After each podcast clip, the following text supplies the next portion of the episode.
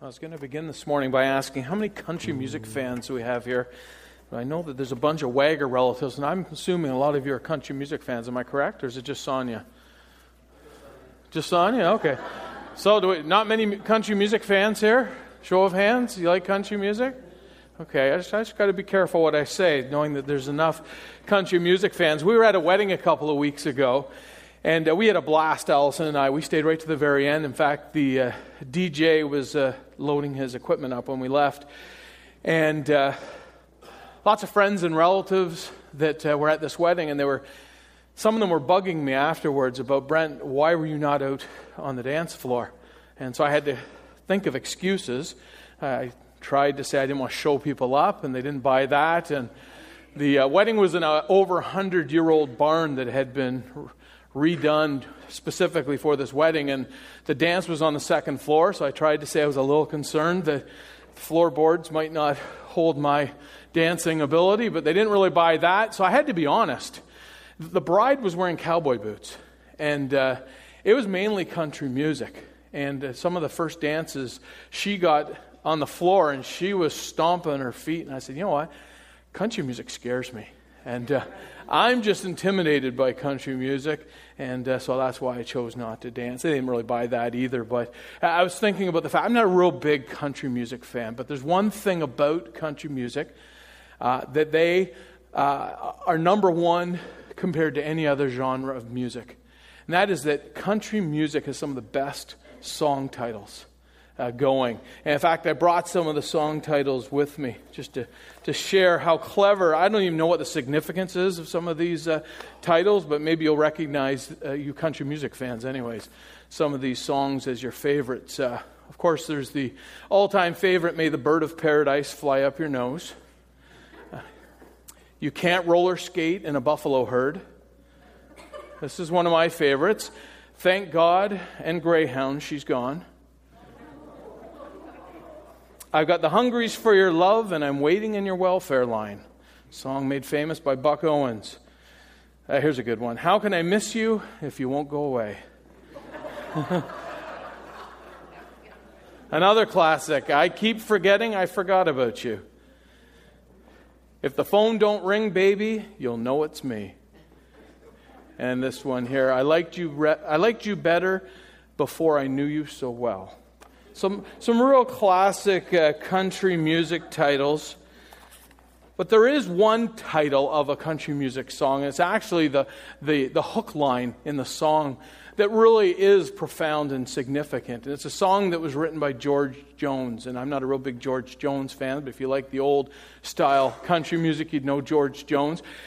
A lot of his songs are about drinking and cheating, and that's kind of what made him famous and uh, true to some of his lyrics. About uh, 15, 16 years ago, George Jones was drunk, crashed his vehicle into a bridge down in Tennessee, and, and was pretty near dead. But he, he did recover, and a few months later, released another album. And the, t- the album title was uh, Cold Hard Truth. And uh, the specific song I'm thinking about that was on the album was a song simply called Choices.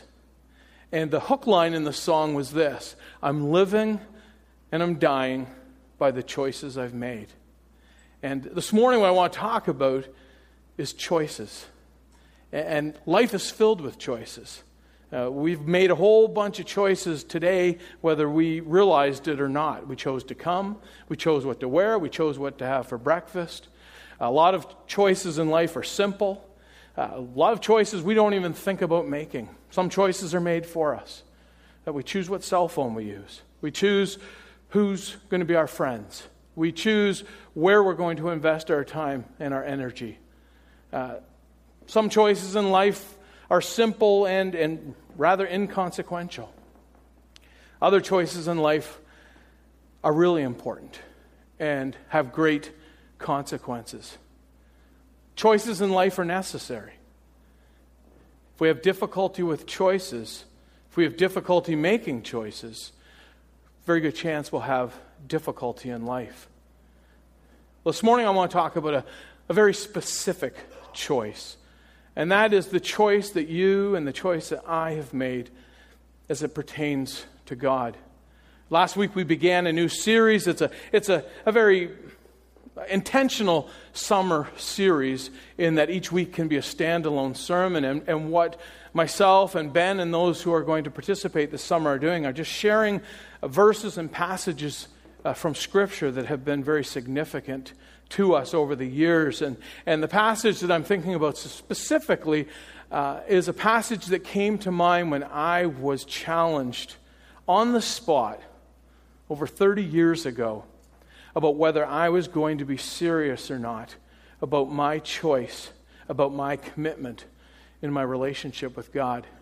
It's hard to believe that it was, uh, it was over 30 years ago. It was my first year of university, and I'd chosen to get involved in the University Christian Fellowship Group. Uh, and uh, I met with some of the executive uh, on campus, uh, and they said we were going to have a prayer gathering and I was wondering, well, what room are we going to be praying in? Hopefully, we'll be tucked away somewhere on campus. And, and they, they, they told me that we were going to pray at a picnic table right by the main entrance to the Scarborough campus of the University of Toronto. And I, I'd never done something like that. That was really out there uh, for me to pray there. And so I went and I sat at the table and we shared and we were praying. And I had one eye open and one eye closed, looking for who might come by that might know me when my greatest fear was realized. A good friend of mine from high school I'd played a lot of sports with, super popular guy, big partier, great athlete, represented everything about peer pressure, represented everything about partying. Walking up towards the front door of the school, and he sees me sitting at the picnic table and veers off the path and starts walking towards the picnic table. I'm going, Lord, please help him just to walk by. Help him not to notice me. And as he's walking towards me, a phrase from Scripture that I don't remember memorizing, but probably because I grew up in the church, I heard over and over and over again, was ringing in the back of my head. Choose this day whom you will serve. Choose this day whom you will serve. And Rick is walking towards me Choose this day whom you will serve. And he did what I hope he wasn't going to do. And my nickname for those who played sports with me was Bent. And he said, Bent, what are you doing? Choose this day whom you're going to serve. Peer pressure, acceptance, approval, or do I stay true to what I was planning on doing? What was I going to do concerning my choice for God? And I throw that question out to you at the outset this morning. What are you doing about your choice for God? And I realized back then, there's all sorts of people who would have excused me for not dealing with that question, that choice. Choose this day whom you're going to serve. I was just starting university. Somewhere, someone came up with the idea that even for church kids, Going to university, you know, sow a few of the wild oats. Hopefully, learn from your mistakes. Somewhere along the line, probably near the end of university, hope, hopefully our, our kid will make a, a choice for God. And so I know a lot of people would have excused me if I said, nah, I'm going to go with the guy that said, Ben, what are you doing? And as I was thinking about that, scenario at the picnic bench at this Scarborough campus, University of Toronto, it's hard to believe it was over 30 years ago. And I could have been excused for, for the three years of university. Then I started a new job, a career.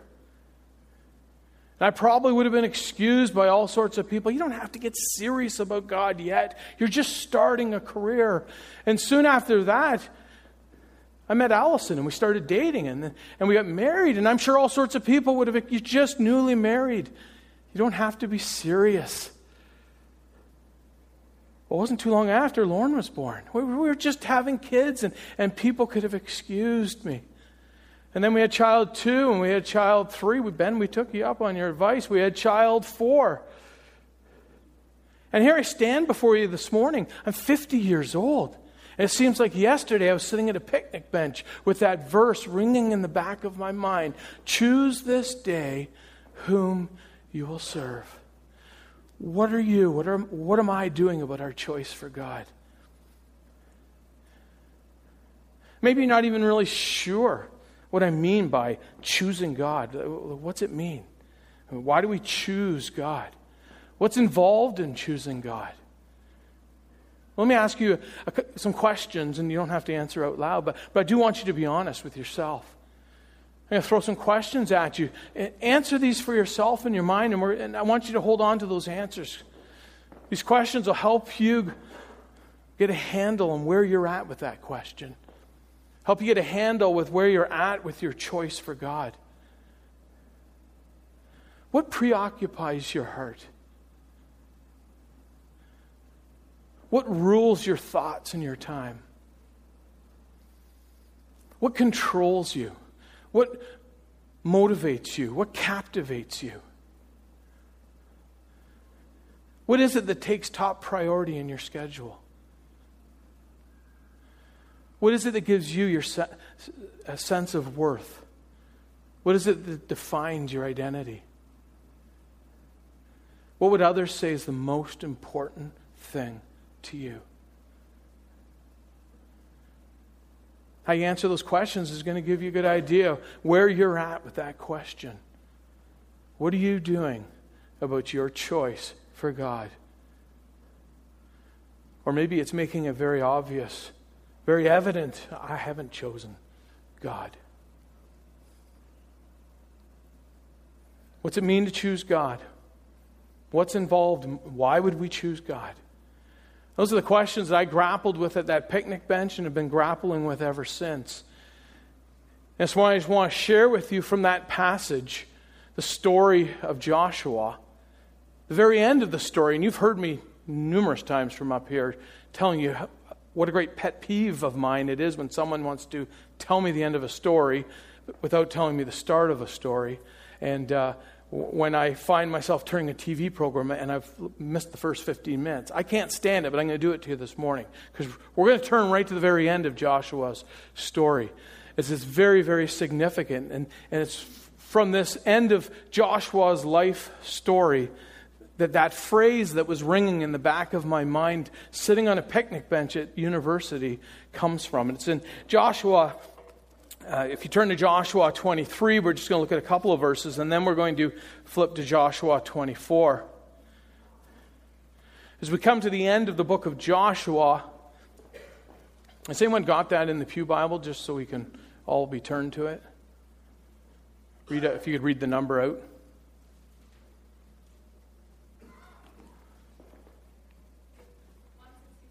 One sixty-five.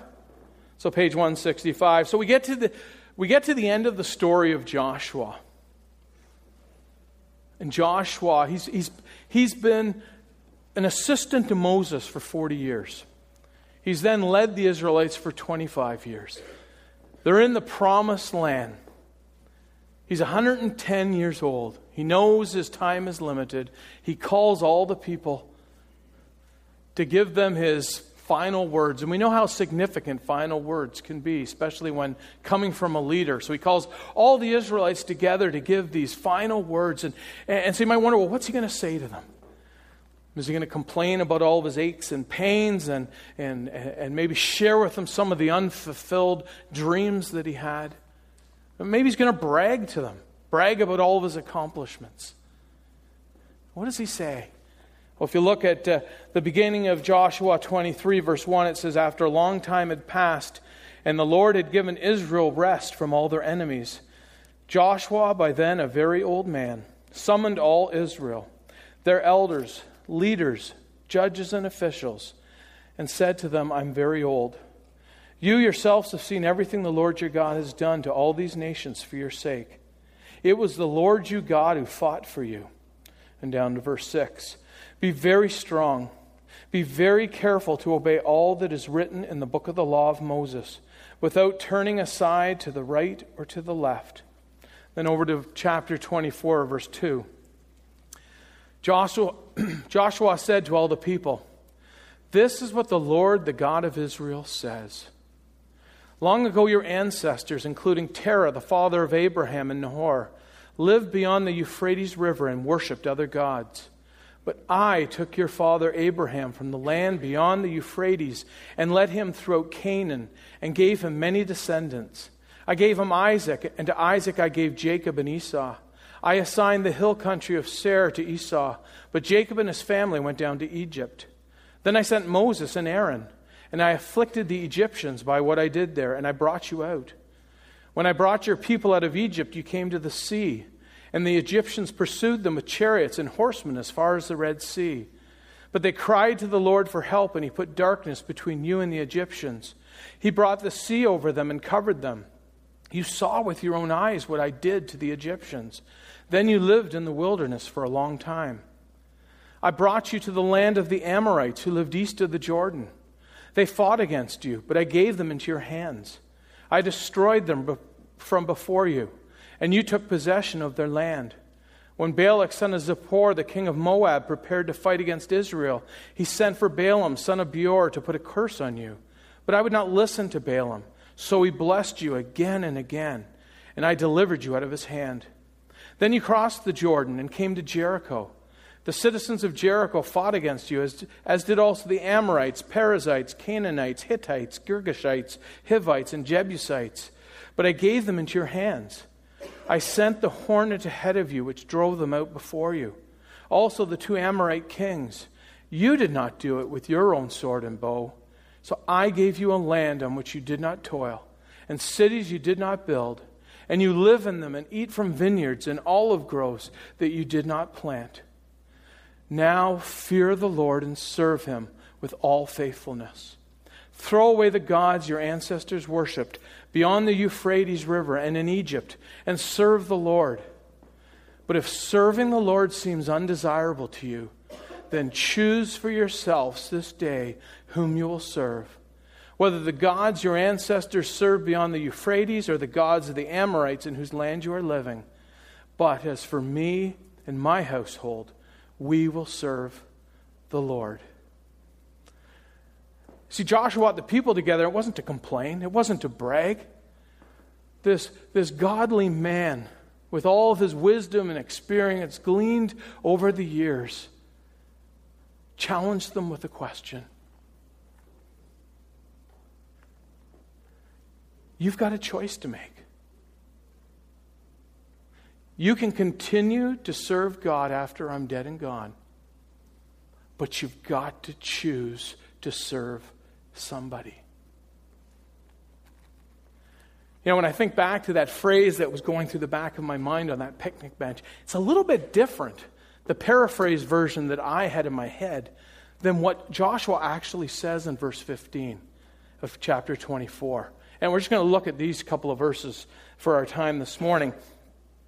In verse 15, read it again. He says, But if serving the Lord seems undesirable to you, then choose for yourselves this day whom you will serve.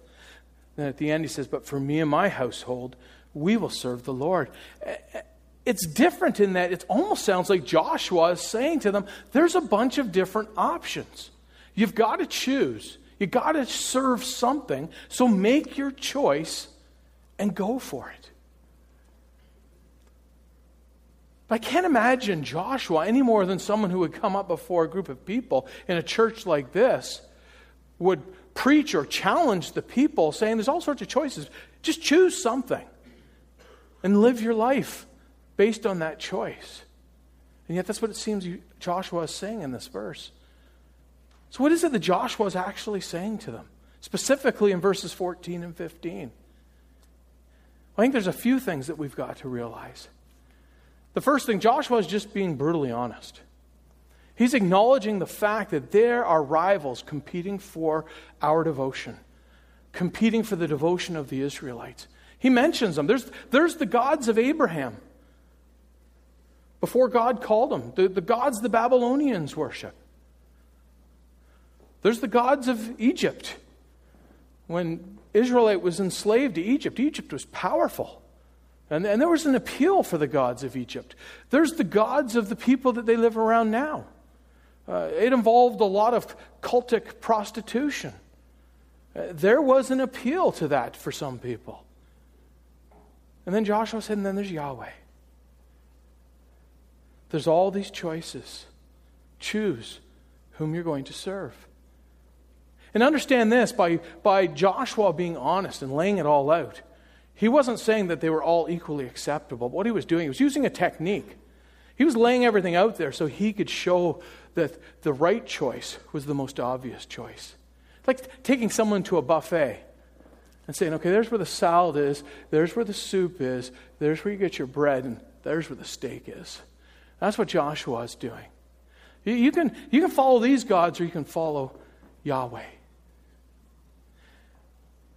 But Joshua is doing, doing something else in these verses. He's calling the Israelites, he was calling me on that picnic bench, and he's calling you this morning to something greater than just a verbal profession of having chosen God. Joshua says, Choose this day whom you will serve. As for me and my house, we will serve the Lord. And the word serve here literally implies to be fully devoted to.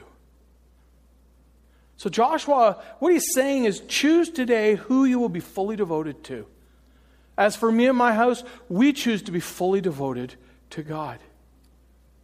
And he qualifies that word with the word faithfulness or sincerity, depending on what translation you've got.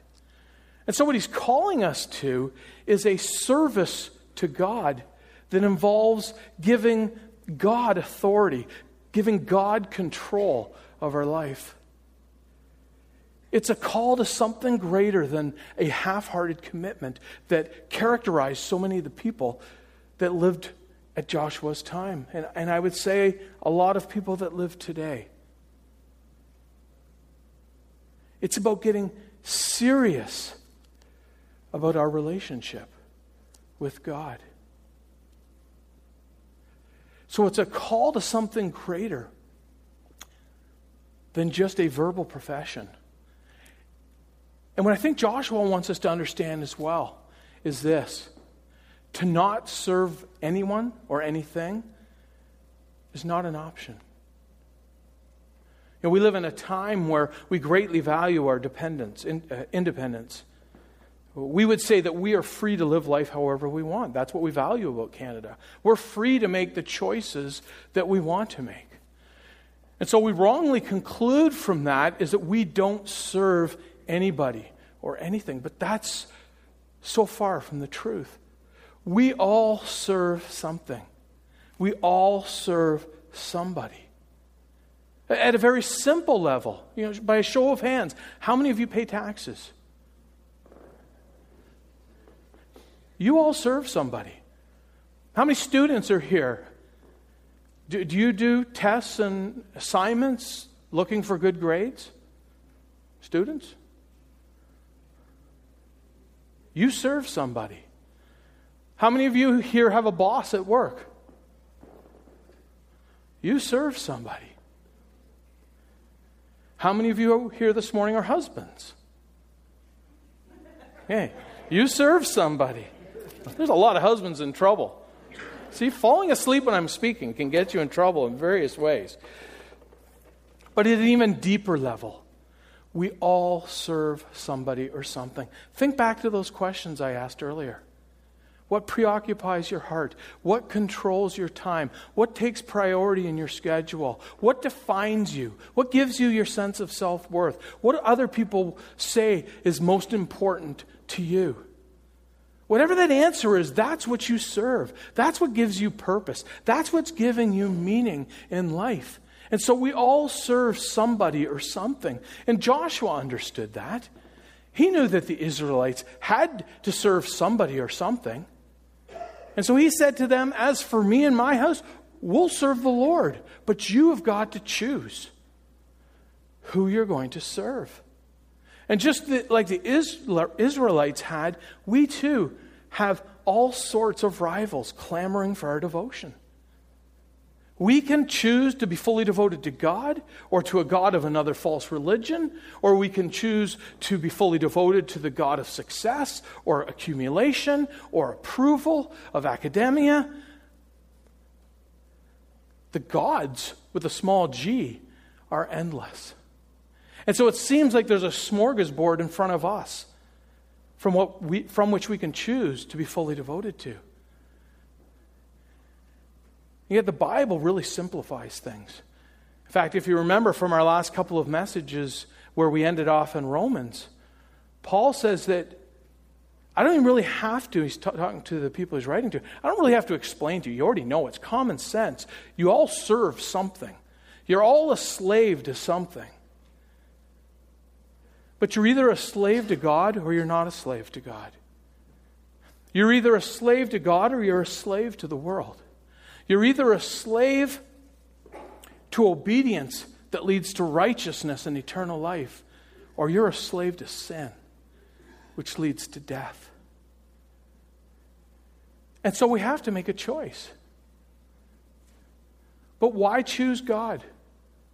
Why should the Israelites choose Yahweh? Why should they listen to Joshua and learn from his example? Blind faith just because Joshua said so? Well, Joshua doesn't expect that.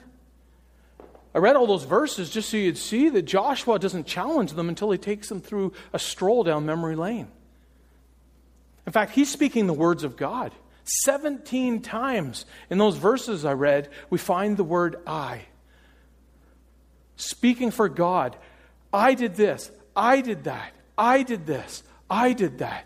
I was the one who called Abraham from a land of idols and showed my grace on his life and told him that I was going to bless him and his inheritance. I was the one that rescued you from slavery in Egypt. I was the one that rescued you and delivered you from all of your enemies on the east side of the Jordan. I was the one who delivered you and rescued you from all of your enemies on the west side of the Jordan. I brought you into this land, and you didn't have to do anything to earn it. It was me. It was me. And Joshua reminds them it's God. God has done all this for us. Think about it, calculate it, come to your own decision. And in verse 14, after he's told them all the things that God has done, he says this Now fear the Lord and serve him with all faithfulness. Fear the Lord and be fully devoted to Him in all sincerity, in all faithfulness. Reminds me of a passage, the one that Arnie read earlier, a passage that we'll eventually get to as we work our way through the book of Romans. First 11 chapters, Paul in Romans starts with this horrible sin problem we have, that there's nothing that we could do to beat it. But God could. And so God sends Jesus, and Jesus pays the price for our sin. So that God, if we accept Jesus in faith, can forgive us our sin. He can declare us innocent. We can become righteous. We can have a right standing with God. Oh, what a great salvation we have. Oh, the riches of God, what tongue can tell. And then Paul in Romans 12, verse 1, he says, Now, in view of all of what I've just told you in the first 11 chapters of Romans, considering what a great salvation that we have, offer your bodies. In other words, offer your entire selves as a living sacrifice. Everything you are, everything that you have, all your dreams, all your aspirations, offer them to God in the end of that verse, it says, Why? Because it's your reasonable act of worship, it's strategic. It makes sense. After all that God has done for us, offering us the only solution to our problem of sin in Jesus, the only reasonable thing to do is offer your entire self to Him. That's why. It makes sense. It's logical. It's an informed decision to choose to be fully devoted to God because of what He's done for us in and through His Son, Jesus. And so, what's involved in choosing God? Well, that first thing, it's an informed decision. It's not a blind leap of faith. God's laid it out before us, what He's done for us. He says, Here's what I've done for you. When you didn't love me, when you were my enemies, when you were hostile towards me, when you were dying in your sin, when you were powerless, when you were wicked, I demonstrated my love and I sent my son for you. And what I ask in return is that you receive that gift and that you put your faith and that you put your control and, and, and, and, the authority for your life in my hands. Because that's the reasonable response. So it calls for an informed decision. It involves an end to fence straddling. Being fully devoted to God is an exclusive commitment. I was reminded at the wedding a couple of weeks ago of something that I learned long before Allison and I got married. And something that I know is just as true today as it was back then. And, and for those of you who are married, you would understand this. Allison will not tolerate me having a mistress. It, it's, it's not part of the agreement. And we understand that. But why do we expect less from God? Why do we expect less from God? I know in my own life, looking back at the 30 years since that picnic bench experience, I've become a master of finding ways of holding on to the things of the world while at the same time proclaiming that I'm fully devoted to God. Choosing God involves an end to fence straddling. It also involves ridding ourselves of those things that hinder our full devotion, being serious about sin, refusing to make excuses, doing everything that we have to with the power and assistance of the Holy Spirit to battle those sinful tendencies in our life. It means removing the idols from our life. And idols are just those things that we've put in God's place in our life. And I don't know what your idols are, I know what my idols are. And I'm sure if we listed all the idols in this room, it would be a long list. How it's TV, a career, hobbies, pursuits, your computer, pornography, sexual immorality, drugs, alcohol. Whatever it is that's keeping our eyes off God and hindering us from being fully devoted to God. And then finally, it involves a personal choice. I love the fact that Joshua stood in front of all of his people and said, I don't know what you've chosen. I don't know what you're going to choose. But here's my choice. And as the father of my household and as the leader of my people, I'm going to tell you my choice. As for me and my household, we'll serve the Lord. We will be fully devoted to the Lord. And he had all sorts of people around him. I'm assuming that there were those who were just as fully devoted to God as he was. And to those people, Joshua would say, Keep going for it. And I'm sure there were those who were listening to Joshua and going, You know what? I gave up on God a long time ago. I've turned my back on God. I'm fully devoted to the things of the world. And to them, I'm sure Joshua would say, Look way back to the life of Abraham. Living in a world of idols, and, and God in His grace reached out and took him. And God in His grace will take you back. But I think the majority of the people that Joshua was talking to still really hadn't made up their final decision, hadn't really made up their choice. They're probably waffling a little bit on their choice. And to those people, Joshua said, and to many of us today, Joshua says, there are many choices. You have got to choose. But as for me and my house, we'll serve the Lord. D.L. Moody, one of the greatest pastors and preachers of the last century, said that one of the most challenging things he heard from another preacher that motivated him for the rest of his life was this. The preacher said, The world has not yet seen what God can do through a man or a woman who is truly and fully devoted to God. And Dwight Moody made it his goal in his life to be that person who could come close to being truly and fully devoted to God. You know, I think of that and I think of my experience on the picnic bench. And, and I wish I could share with you that I had a success story, because I didn't. I drifted away from university.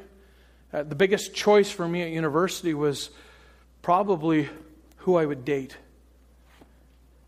And I think of that saying that Dwight Moody shared. And with sadness, I look back at so many wasted years. So many years, as the Bible describes it, as living in spiritual adultery. One foot in the world and one foot in the church. I look back at it with sadness, but I also look back at it with great resolve. And I hope that you will share the sentiments that I feel today. As for me and my house, we will serve the Lord.